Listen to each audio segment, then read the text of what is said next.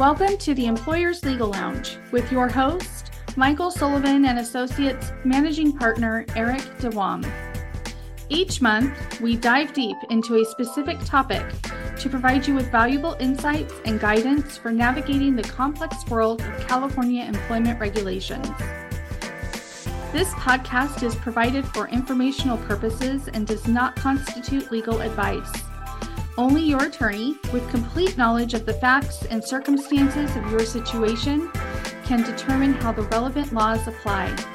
Now, on to the episode. Welcome, everybody, and happy holidays. Uh, welcome to Employers Legal Lounge. My name is Eric De Wames, managing partner at Michael Sullivan and Associates Employment Law Department, and your host uh, for Employers Legal Lounge. Uh, thank you, everybody, for coming. This uh, podcast is for uh, employers, HR professionals, risk managers, manager supervisors, uh, insurance carriers, brokers, and all the like. Anybody who really wants to keep up with the wild, wild west of California employment laws and trying to stay compliant.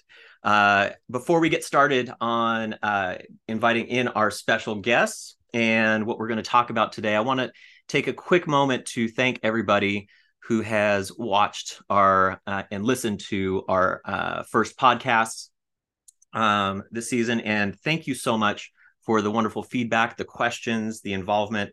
Um, it's it's been a wonderful surprise, and we're really happy that it's making um, a difference. Please continue to give us feedback, ideas for other podcasts, the kinds of experts you want to hear from, um, and ideas.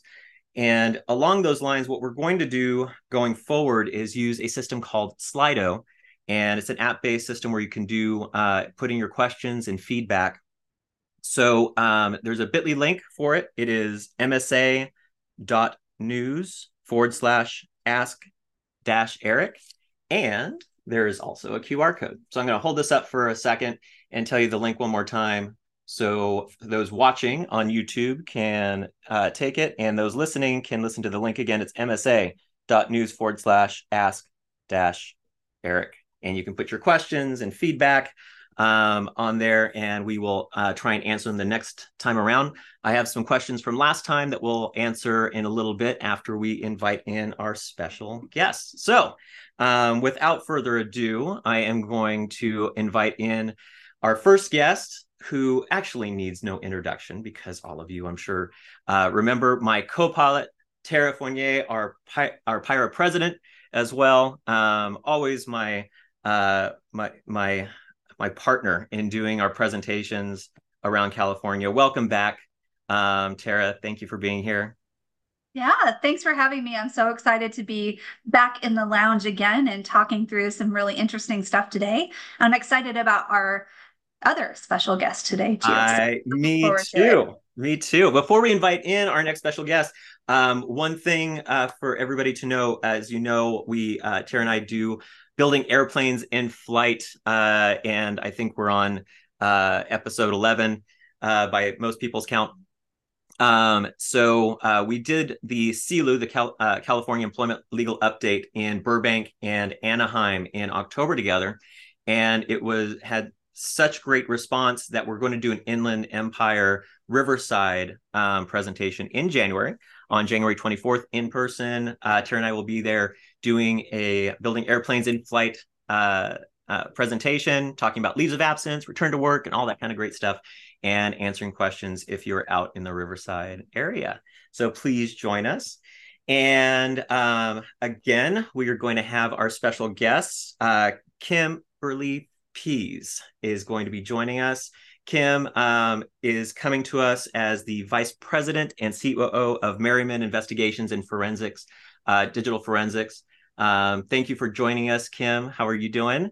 I'm doing great. Thanks for having me. I have to give you both um, kudos. I listened to both uh, of the first two podcasts, and I'm not HR, uh, but I had some really good takeaways. So um, well done. Kudos to you both. Oh, thank you so much, Kim. And it was so uh, wonderful to um, to meet you. We did a presentation, uh, Tara and I, in uh, in November mm-hmm. uh, for mm-hmm. And Malibu, yeah, that's right. Malibu, the, the Mount, yep, the Rosenthal Winery, uh, and which was a lot of fun. And we met Kim, and we started talking about these stories about the uh, these these war stories of employers dealing with digital issues and um, and document management, especially when it comes to litigation, is where I see it. When we bring in experts, um, trying to find those emails, trying to find those text messages, trying to figure out what was taken. Um, and that is um, an area that uh, Kim specializes in. So uh, Tara and I both thought, hey, this is a great uh, subject for our listeners, um, and preferably to get ahead of it and know how to deal with these things um, before there is any type of litigation or the need for litigation, um, and uh, to get prepared for those types of things. So Kim, thank you so much for for joining us.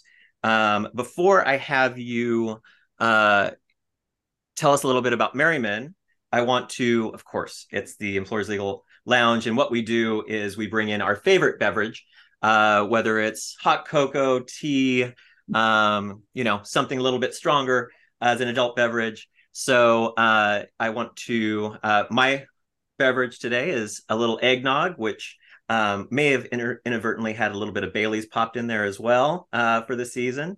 Uh, what did you bring with you, Tara? So mine, I am a pina colada fan, even though it is not the season. So uh, mine okay. is the Always sparkling, the sparkling ice drink with just a little bit of an adult, you know, special elf uh, magic inside of it. So that is my drink of choice today. Fantastic. You, I Kim? have uh, sparkling apple cider today. Love it, love it. So um, before we get started, our beginning cheers um, to to both of you. Um, happy holidays to you, and thank you for being here. Thank you for having us. Yes. It is it is my pleasure. And um, before we get into um, uh, the topic for today, I wanted to answer a few questions from the last podcast that we received. One of them was um, we talked a lot about compliance audits. So uh, people were asking, so what does this mean? What are you know what are we supposed to be doing? So what I mean by a compliance audit is um, a bit of a nuts and bolts shakedown of your organization from not just and people always you know do their handbooks and they update those right but they don't think about the real logistics of what the company's doing because the laws change so quickly so it means handbooks arbitration agreements your um, your actual practices in timekeeping meal rest periods right? If you're doing waivers if um, if uh, and one of the big things is making sure um, and this is one of the big pro tips for this year if you're doing any type of rounding that should be stopped. There's a lot of case law going on right now that is um, largely what we're hearing from the courts uh, should not be happening anymore. So rounding time uh, should not be happening. Rounding meal periods definitely uh, should not be happening. So making sure all of those policies are shaken down. And where I'm seeing these, um, I just did seven mediations on PAGA related claims. And oh, and there we go. There's Tara. Uh, for those uh, not watching, uh, but know about our Paga game. Oops, sorry. Uh, every time that word is mentioned, we take a little sip of our beverage. So to make sure people don't have to take a sip every two seconds, I will also say Private Attorney General Act, which is our I, I know Tara's looking at me. Go ahead and say it. Go ahead and say it. Um, the Private Attorney General Act, which is um, kind of a class action light, which we're seeing a lot of those in California against employers. Um, and these are coming in by the droves. As I said, I just uh, resolved seven of those for clients this month alone in December. They are big issues. Um, one of the big issues always happens to be rounding because it's in the case cases right now, and plaintiffs' attorneys are under every rock trying to take advantage of that. So um, that is a pro tip to take out rounding if you have it in your compliance audits. Um, another one to be very careful with is before shift and after shift work. So what we're hearing now is, and it's not intentional by employers, but the the the the bar of when an employer is actually suffered or permitted to work, which is the time where they're supposed to be paid, it keeps getting getting moved up. So it currently in the cases um, gets to things such as putting in a PIN code to get through a gate, or to get through a door, or turning off an alarm before they actually get to clock in um, for work. So make sure in your policies that they are in in the time uh, card reporting that that time before they're actually able to get in and punch in is accounted for because that can account for off the clock work which can be a very big issue it uh, is a big issue. It goes into overtime. If the employees have left, it goes into waiting time penalties, um, if uh, which is up to 30 days of pay for each employee um, and attorney's fees. So it's a very big issue. I'm not saying there aren't arguments against that because this bar keeps moving, but it is uh, an area we should be ahead of the curve on in these arguments. Um, and it's better to capture that in our policies and our practices. So, um, those are your PAGA tips for today. And yes, I said that one intentionally. Before we get into uh, get into uh, Kimberly talking to us a little bit about Maryman and what you do before we get to some questions for you. So I have um, a really interesting background um, that led me to where I am today. Um, early on in my career, when in the 20s and 30s, um, I would install computer systems. I worked for a software development company that installed business management systems. And then as I went through my career, I became a CIO, a chief information officer, which was basically the head or, or director, if you will, of technology. Um, and then from there, I sold technical solutions to businesses. Uh, and then from there, t- uh, about, well, in 2002, I started a company called Citadel Information Group, and it was how to secure programs and how to secure data on all this technology. Um, and I sold that company about three years ago. Um, and I just bought into uh, Maryman and Associates, and we are as a partner and a COO, and we are a digital forensics, cyber investigations, and incident response company. So if if you know anything about information security, a lot of what the industry, a lot of people call it cybersecurity. Um, it's on the proactive side. It includes audits. To to to your point, Eric, about compliance audits. It includes how are you uh, complying with generally accepted information security principles. Um, so that's the, the, the, the proactive part of protecting yourselves and your business. The reactive part is Maryman and Associates. We do have some proactive forensic readiness um, programs and services that we do, but um, it's mostly litigation support um, whenever you have uh, an incident involving an employee or uh, someone takes information when they leave or what we call adverse termination, um, you call in digital forensics to make images of laptops and servers and it, pretty much any device you have. Um, yeah, that's exactly when we were first chatting. Uh, that's exactly where we um, cross over very much. Is when we get into litigation, one of the first things that the other side wants are images of computers at issue, emails, um, you know, the uh, the digital data, how a document was made, who are the authors, how do you, you know, and all of that type of um, thing. People really don't think about on the front end, mm-hmm. right? They don't think about um, and you know anticipate litigation that ever somebody on the other side is going to be diving in to their IT. Um, and it's one of the reasons I really wanted you here to kind of talk about what that looks like and um, and what we can do to shore up and prepare for something like that. So our documents and our IT and our um, databases are are as clean as possible yeah. um, in doing it. Yeah. Um, so what are your? Um, uh, we talked a little bit about um, you and what we call incident in what you call incident response mm-hmm. type of issues when they're called and say, "Hey, we have an issue." Um, what does that what does that mean and what does that look like? Okay, so from our perspective, and remember, I'm not HR and I'm not legal, but from our perspective, we refrain from saying the word breach. To us in digital forensics, the word breach should only be used by legal because it has so many, it can have so many connotations. So an incident um, is something that happens to a device or a laptop or a server or it could be theft of a device. Um, an incident could be an adverse termination. It's something that is out of the ordinary. It's not your norm. Um, it could be what we call a blue screen of death, where your computer system locks up and all you see is blue. Don't even say it out loud. The worst. Terrifying. it could be, um, again, people taking information as they leave the company, whether it's an adverse termination or they're just leaving employment. Um, and and so when you have an incident, when a business has an incident, it behooves them to call in the experts up front.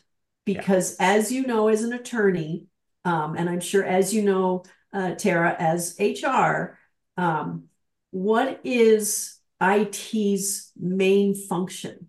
IT department's main function is to keep things up and running, right? So if something bad happens, what do they want to do? They want to keep it up and running. The challenge with that is they, in most cases, not all, but in most cases, they trample over the evidence. They wow. change, they update things. And once that evidence, just like a, you know, a murder scene, once that evidence is tainted, you know, it's hard for us in digital forensics to be able to really find concrete evidence to support any case or any incidents, if you will.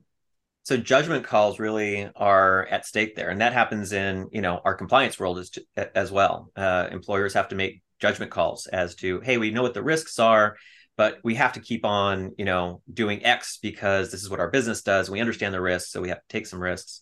And in your situation, IT is saying, hey, we have to keep the business going. We have to mm-hmm. keep doing things. We have to keep updating. We have clients that, you know, are reliant on us. But that also could impede the investigation of something very important.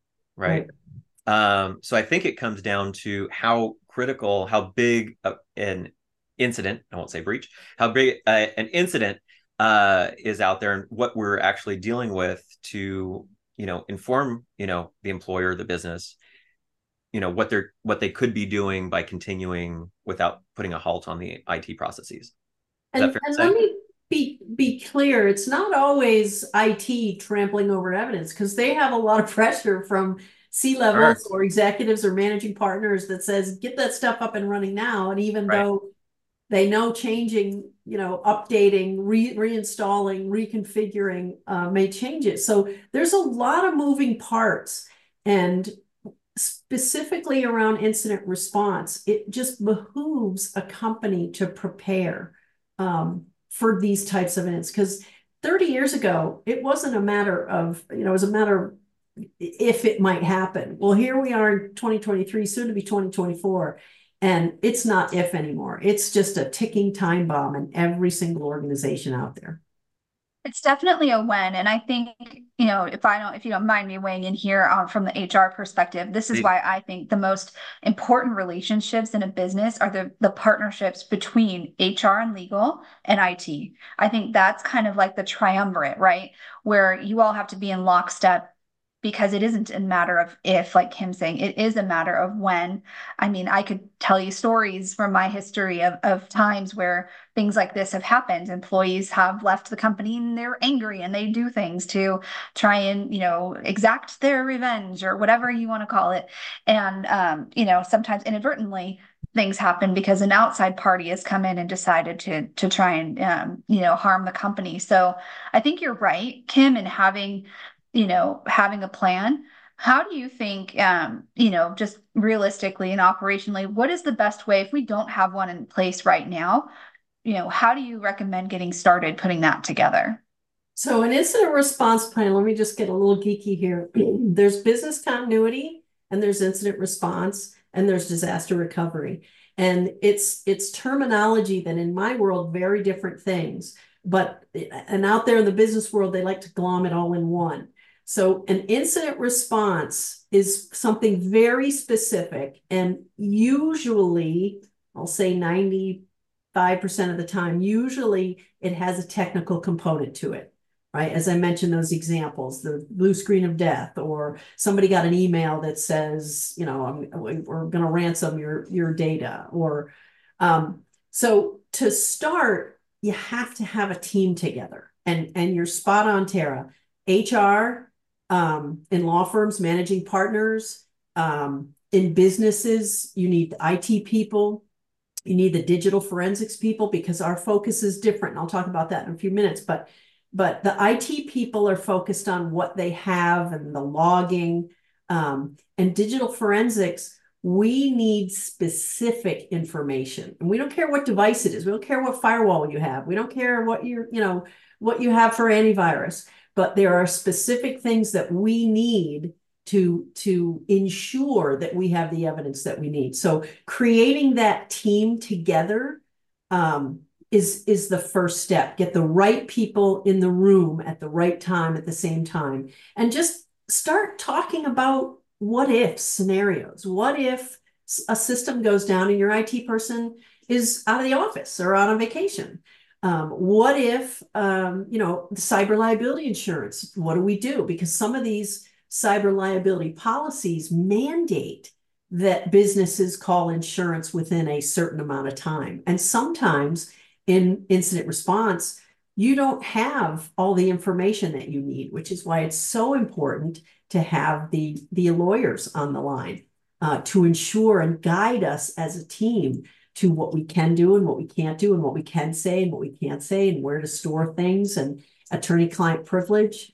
Um, so having that team together first and then having a plan. And the plan comes out of who do we call? Right? We ask we ask the owners, we ask the managing partners, we ask the executive team, who do we call first when we when we um, have an incident? You know, let's say servers are down. Let's say you know 20 of our lap, uh, laptops are encrypted and nobody can get access to it. What do we do first, right? That we know what the technology people are going to try to fix it, but they need executive guidance and legal guidance uh, about what to do first. So I think so, so get a team together and and and have these workshops and have plans. I think that's really a fantastic idea, and I don't think most organizations do that. Is and we have teams for everything, right? Mm-hmm. Um, and I, I think having these um, response teams are really critical because the, the way organizations are today, and we just can't get around it, most of our businesses rely on the technology, right? And if the mm-hmm. technology is down or we're hacked or something like that, or it's stolen, then not only us, but clients um, are affected. You know, the entire business is infected and can come to a standstill. So I think of, and we have these types of teams to deal with compliance, to deal with HR and employment laws, it makes sense to create this type of team in an organization. So I think that's a really good, um, really good tip that I am actually going to take um, for my firm uh, too, because we are getting, um, and it's, it's happening to m- many firms, but we get uh, these emails on a daily basis that are disguised as you know other partners right mm-hmm. asking for you know and i'll get a legal assistant going did you ask me to you know um, to, to do something today, Eric? I'm like, uh, no, I have no idea what we're talking about. And there'll be an email that looks exactly like it would be for me. They're becoming mm-hmm. so sophisticated. And we have all of these checklists of what looks like a fraudulent email or a spam or a hack. And it's it's becoming harder and harder to discern um, those types of things. So, um, you know, is... I want to make a comment about the word compliance. Everybody's so afraid of that word compliance and complying with frameworks and complying with contractual agreements and complying with the laws in employment. Don't be afraid to conduct these audits. These audits are identified, their, their whole purpose is to identify risk. And you know, if you make it safe for your in your culture, and this is where HR comes in, if you make it safe for people to go, oh, there's a hole over here, or there's risk over here, or we yep. didn't configure this device here, or we didn't train our people here. You know, that surfaces something that we can address. One of my favorite clients um, a couple years ago, it was a CEO. We were all on the phone um, talking about information security and compliance with HIPAA and mm-hmm. and we were all telling him what we had done in the past year. This is what we did. We impl- implemented this. And then he turned it around and said, That's all fantastic, but what haven't we done? What haven't we still focused on? What risks do we not know about? And I just thought the way to do that is to audit, audit on an ongoing basis. So don't be afraid to to identify and and and you know talk about these risks that are uh, internal. It's a great question. What haven't we done? And I can tell you, especially towards the end of the, the year, um, we are backlogged with uh, clients trying to do these compliance audits. Mm-hmm. And I can tell you that you know, when people are actually afraid, they're like, hey, we don't want somebody just going through all our systems and we're doing pretty well. So we don't want to worry about it. Um, I'll tell you that every single one of my clients that resolved a PAGA or class action recently, every single one of them has uh, requested a compliance audit because they've been on this. Oh, sorry, I didn't even get my drink and I said it. Um, but uh, every single one of them is saying, we we want this, we need this, we don't know, we don't know Um, so uh, Eric and team go digging and see if there's anything there that's a problem because it's really hard to be compliant in Yeah. California. Um, most organizations have something they're not compliant in, and they just don't realize it. So Which is why you're never going to be 100% compliant. But if you manage it year after year or month after month, it becomes part of your culture. It becomes part of your, you know, your DNA as a business that you're always doing continual improvement. What can we do better? What can we improve? What can we do next next month or next year? yeah, and That's really important. Sorry. no, go. I was just going to say, I think it's really important, and I think one of the things that you know, as an HR professional, it's it's trying to keep up with all the laws and trying to keep up with everything that changes all the time. But that's not even enough when we're talking about you know cyber things. And, and I know a lot of times HR is being targeted. Hey, I made a change to my payroll. Can you add my Mhm. direct deposit and and things like that? So I think what would be really helpful for me and and maybe my HR professional friends out there is to understand kind of what our cyber criminals targeting right now and you know what um, what are the red flags we can look out for because i think us knowing ahead of time where that first layer at the organization with the emails coming through how do we you know what suggestions do you have for us Great So it's a great question because HR, you guys are targeted all day long. Why? Because you're where the money is, right? Accounting is where the money is. And so to Eric's point about receiving these emails, there's something called BEC, Business Email Compromise, where the cyber criminals send an email to the director of HR or to the payroll lady or whoever and say, hey, I'm a partner in this, uh, you know, firm, and I want to change my direct deposit. And if your employees are not trained or they're afraid to go question, go back to the sender, go back to that partner, go back to that executive to say, hey, did you really, did you really email this? And and Eric, you you said at the top, your partners are doing it. You're comfortable with partners. You all have authority in the organization, but it's when the email comes from someone higher on the totem pole down to someone lower on the totem pole that says change this or do this or direct you know change my direct deposit because i changed banks whatever They feel Uh, compelled to do it. That oh and they will because they want to do the right thing. They want to you know be that overachiever and get things done and get it off their list of things to do. Um, and they never even question it. And that's culture. That's where you guys in hr have a huge opportunity to influence behavior. Definitely. And i think you know it's not just that there's so many other pieces of information there's the money but there's also the data and i think Mhm. there's other things too you know oh can you send me that re- that last report and it might have you know all your employees names and now you've given somebody everyone's first and last name and you know whatever it is and then that just you know they're little crumbs that you might be leaving for somebody inadvertently for sure Um, you you remind me of I had a phone call a number of years ago from a woman I had never met. On the phone, I say hello. She immediately starts crying, and I had no idea who this woman was. And she said, "I'm a director of HR. I just got an email from the owner who said, please send me the W-2s to my personal email." And the email was correct except for one letter. It was off by one letter. Um, and she went back through later and verified the email, and um, it was it was not legit.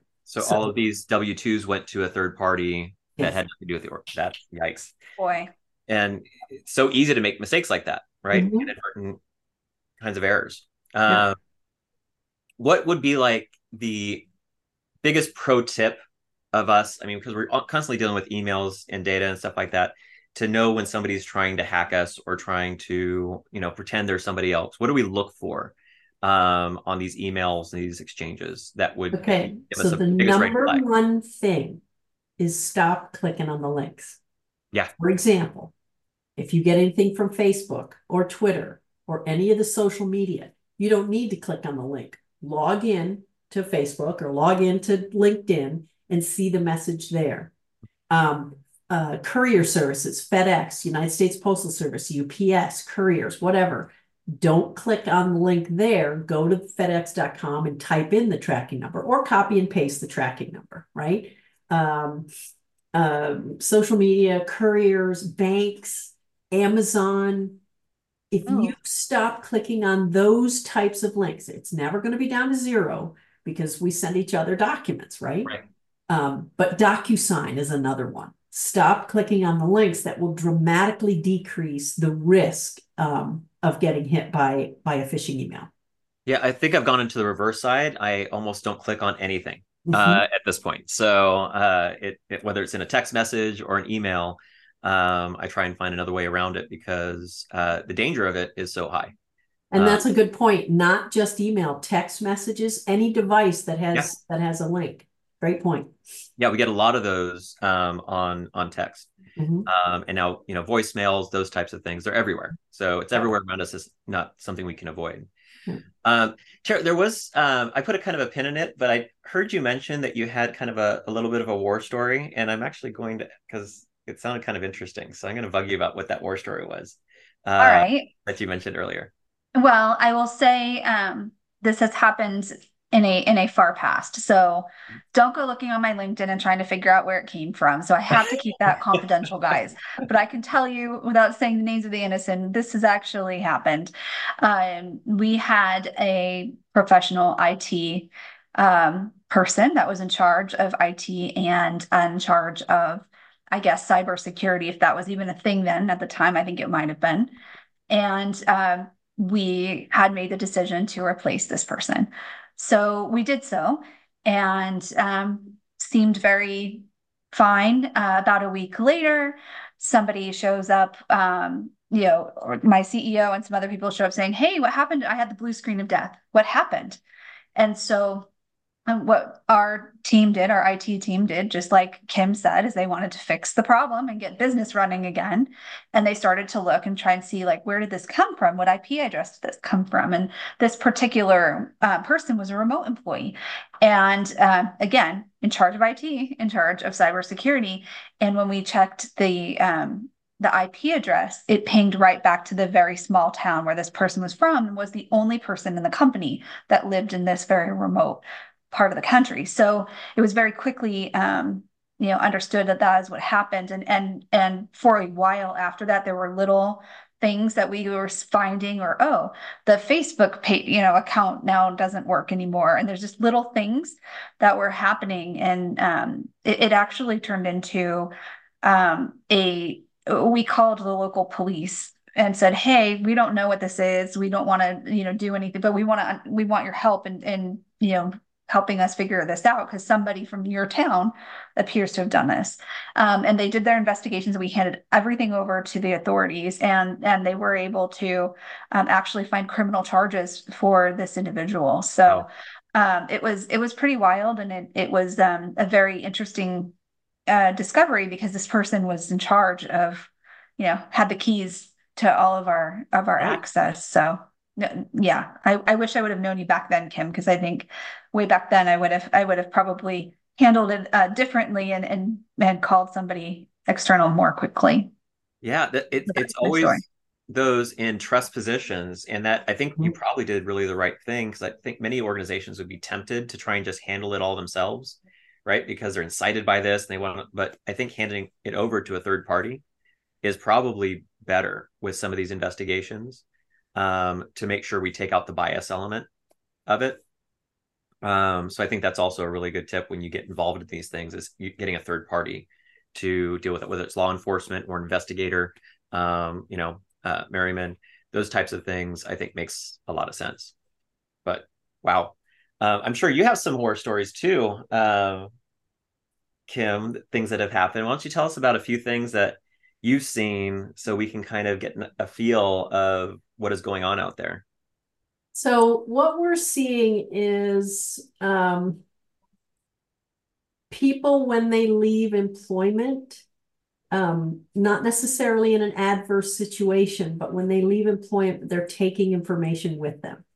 Um, and where that leads can be they're starting a competing company. We've seen that quite often. Uh, or when they leave the person left behind or the IT person or whatever doesn't have a checklist of to lock them out because it's not just about changing passwords um, and locking them out so that you know people can't go back in. We we're working on a case just recently where the employee left and tested his login and he wasn't IT. He was a he was a operations person and he logged back in and started using the tools um, to generate quotes like he did in his previous job at somebody wow. else's. So we see a lot of wild stuff like that where where just because processes aren't in place, like you mentioned earlier, Eric, onboarding processes and offboarding processes and and you know, we did a, a pretty big adverse termination a number of years ago, um, and we had a 300 item checklist to go wow. down and make sure. Well, it was a larger company, hundreds of employees, five different locations,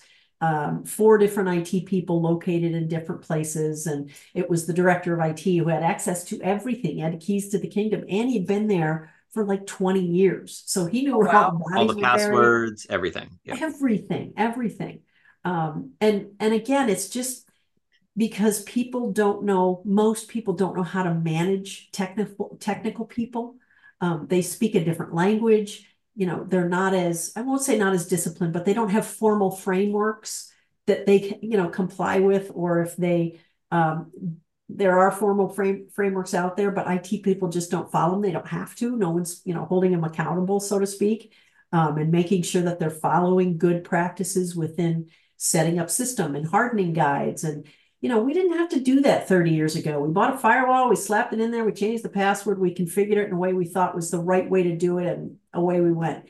We can't do that now in 2024. We've got to understand the devices. We've got to go down through every single um, setting and configuration on those devices. Yeah, you um you mentioned yeah. this checklist, and I want to come back to that. But you, what you're bringing up now was kind of on the tip of my mind exactly, which is um, employee theft of company information.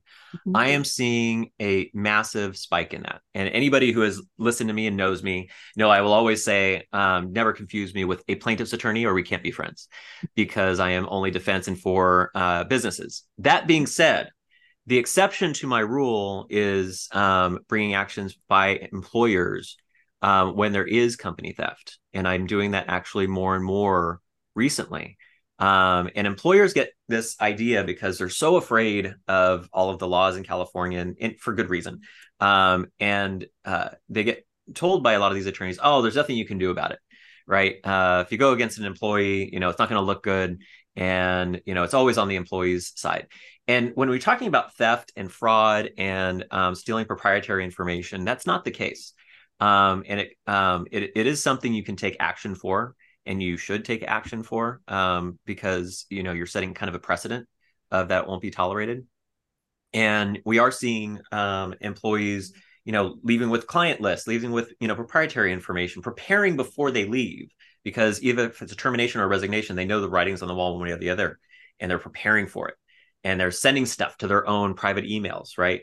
And then we go in and we try and we track that down uh, they think they've deleted it, and then we bring in the forensic experts to undelete because nothing's ever really deleted, is it? Mm-hmm. Um, is what I've I've been learning. So all of those things are really on um, a rise, and I'm seeing it more and more. Um, so make sure you have those really solid policies about what the repercussions are for theft and confidentiality and trade secrets and all of those types of things because they're really important. Um, and don't feel like your hands are bound just because it's an employee that does it um, because that's not the case. Um, and very often, what happens is there can even be a, a ongoing action where the employee is, initiates an action, and I have cross actions against the employee on these theft issues um, as well. So it's really important. It's the same thing as you, as the lawyer, and you, Tara, as the director of HR. The importance of an employee handbook, right? It, it's an important document to be able to communicate, expect, or set expectations what you're talking about is specific policies and standards for information security, how information is handled. Um, and so if you have that framework there and you repeat it annually, because just like the employee handbook, what do you do? You give it to them on, when you're on board and then you never touch it again. You've got to repeatedly tell them and make sure they understand. And of course, if there's any changes, it's the same concept with information security policies as well. Yeah, uh, um, I, I think that is one of those things also to update for this year because the um, the requirements on those changes with the privacy um, acts of California, and they're a little bit more strict. And uh, we have all, all sorts of new requirements, especially with non uh, non compete agreements, which are now outlawed. All those types of things.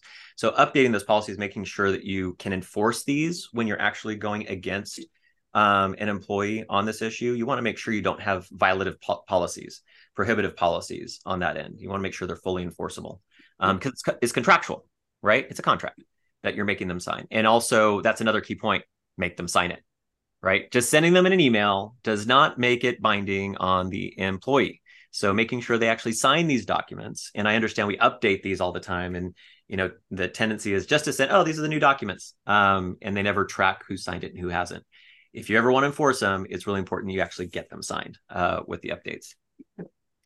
Um, Kim, why don't you give uh, uh, us a few of those most important items on the checklist? And what I'm thinking of right yes. now is this um, because when we let a regular employee go, we kind of have you know a good sense of you know they don't have access to the IT and the passwords and you know the king the keys of the kingdom, so to say.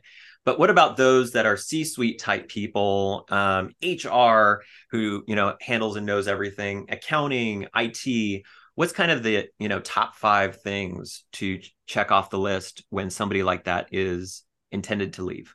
Okay, so first again, I can't stress it enough. Have a team of people. Have this conversation. It doesn't have to be an hour long. It's just we recognize the importance of of securing information. We recognize that IT, um, you know, has access to everything. So have that because the first thing we're going to do, if you call us, if you director of HRs call digital forensics, we're going to say hire the attorney. Get the attorney on the line first. Um, so and, and and if he's part of that team if that person uh, is part of the team already you don't have to call him he knows what the what the process is the other thing is change the contact information um, for your technical vendors or technical service as a cloud like aws so what the it people do is they make their name the authorized primary contact and if you go to fire them and you want to make changes to your own stuff, a lot of times these third parties are going to say, sorry, you're not this person that's named. So what we say is for the authorized primary contact, make it an owner, make it a managing partner, make it someone that's, you know, going to be around for a while with the business. And then the secondary name can be the IT person. Um, we had a, a, um, Great a idea. termination where the IT person's name had been there for 20 years. His name was on every single account. We couldn't change anything. We had to write letters. We had to, you know, have the attorneys come in and say, how do we say this? So it's on our letterhead and it goes to these third parties that, that, because it was a covert termination. He didn't know he was being terminated and we didn't want him to do um, bad things. So that's the first and first thing is change their names. Really good idea. The primary, but the secondary. Um, another thing is understand that a lot of technical people intentionally put what we call back doors in, in case they get locked out of a firewall or in case they get locked out of somewhere. They put in a back door for themselves to be able to get into their own systems, right? Ask the IT people, do you have a back door? What are the passwords? What are, uh, because again, I'm not the legal, Eric's the legal, but passwords, especially administrative passwords, are legally owned by the company. So, so would you agree with that, Eric? One hundred percent. What what you started, um, uh, what my wheels turning. On... That seems like a big, big important thing. Say that one more time. Get a list of all of the administrative passwords that your IT people have set up, because that way they can't say, "I'm not going to give it to you." It yeah. may be against the law not to give it, but they're still not going to give it to you. And then they walk away, right? And, and then and, you don't have access, administrative access to your systems. And the direct question of do you have a, uh, a back door to get into the system? So what my the wheels that we're turning on this as I'm as I create these policies, one might be a an uh, affidavit disclosure that says I will not, you know, be creating any backdoors without formally informing the organization in writing of what that um, how to access it and how they can independently access it. Right um, is probably a really good line to have with your IT because it this really is. It, it, I mean, our organizations rely on it. So that just gave me an idea, and that's not something I normally do, but it's a um, now that you bring it up, I think that's a great idea.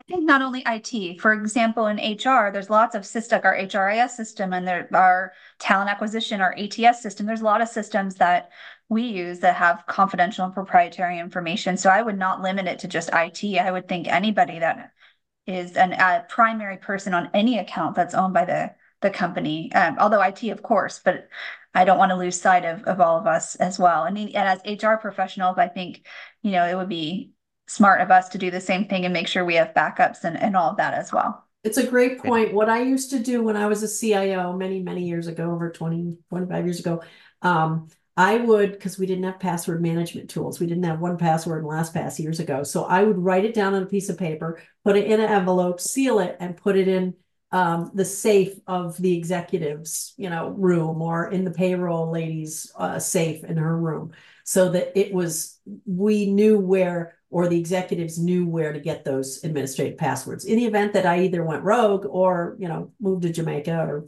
got hit by the proverbial bus. Wow. Have these backups.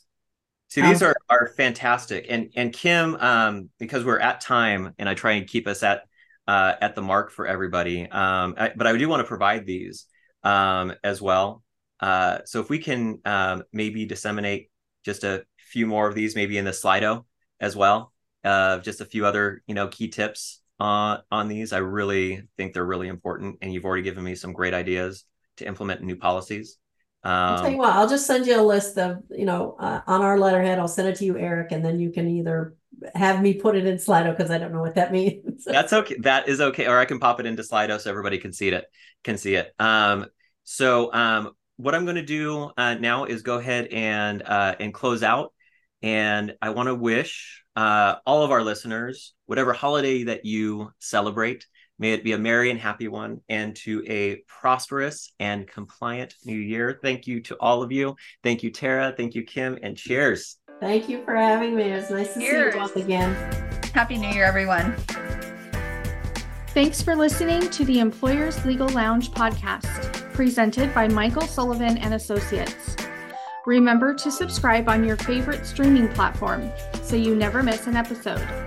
We release new content every month ensuring you stay informed about the latest developments in California employment law. If you have any questions, topic suggestions, or would like to be a guest on our show, don't hesitate to reach out to us at msa.news forward slash podcast. We'll see you next month with another episode of Employers Legal Lounge.